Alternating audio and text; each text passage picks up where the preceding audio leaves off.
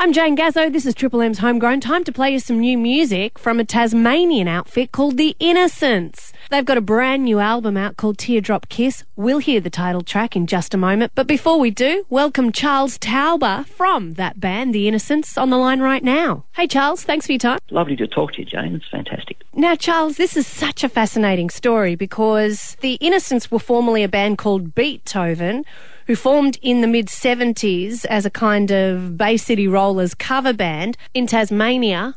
Uh, you supported ACDC then. You were pretty much teen idols of the time, weren't you? Yeah, well, well in small pockets in Tasmania and also in Melbourne, we had a very large following of kids. We played lunchtime concerts at all the high schools. So we just got because we weren't supported by the industry at all. The industry mm. thought we were awful, uh, terrible. So we had to do our own own stuff. So we just played high schools, and then we went and did. Um, we'd book suburban halls and would run our own concerts there. You would have supported uh, ACDC in the Bon Scott years. What do you remember about that show? Just that they were a terrific band and as uh, fabulous people, really. I mean, I've dealt with a lot of bands in my time. I've been a promoter too, but gee, it's a cliche, but they would have to be amongst the nicest people I've come across. They're incredibly encouraging. Now, uh, towards the end of the 70s, you had to change your name as there was, uh, there was a bit of a legal wrangle with your then record label, EMI. So you changed your name to The Innocents. Well, we had to because we run out of town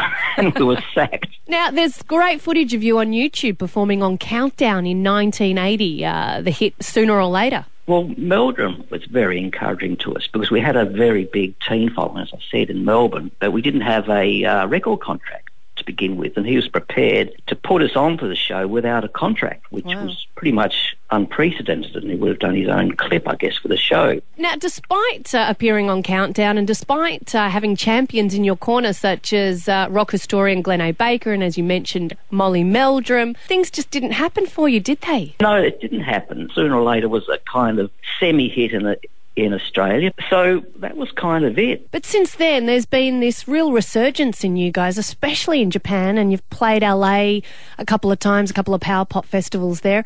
Is it because of the power pop genre, do you think? Because people are quite fanatical about that genre of music. Yeah, tell me about it. I mean, I didn't realise that, and I never really thought of a band as being power pop, but quite clearly something like a single like uh, Sooner or Later is mm. is very much of that genre. Yeah. But yeah, the people who describe themselves as being power pop fans are just absolutely fanatical. Let's refresh people's memories with a quick blast of Sooner or Later from 1980 from The Innocents.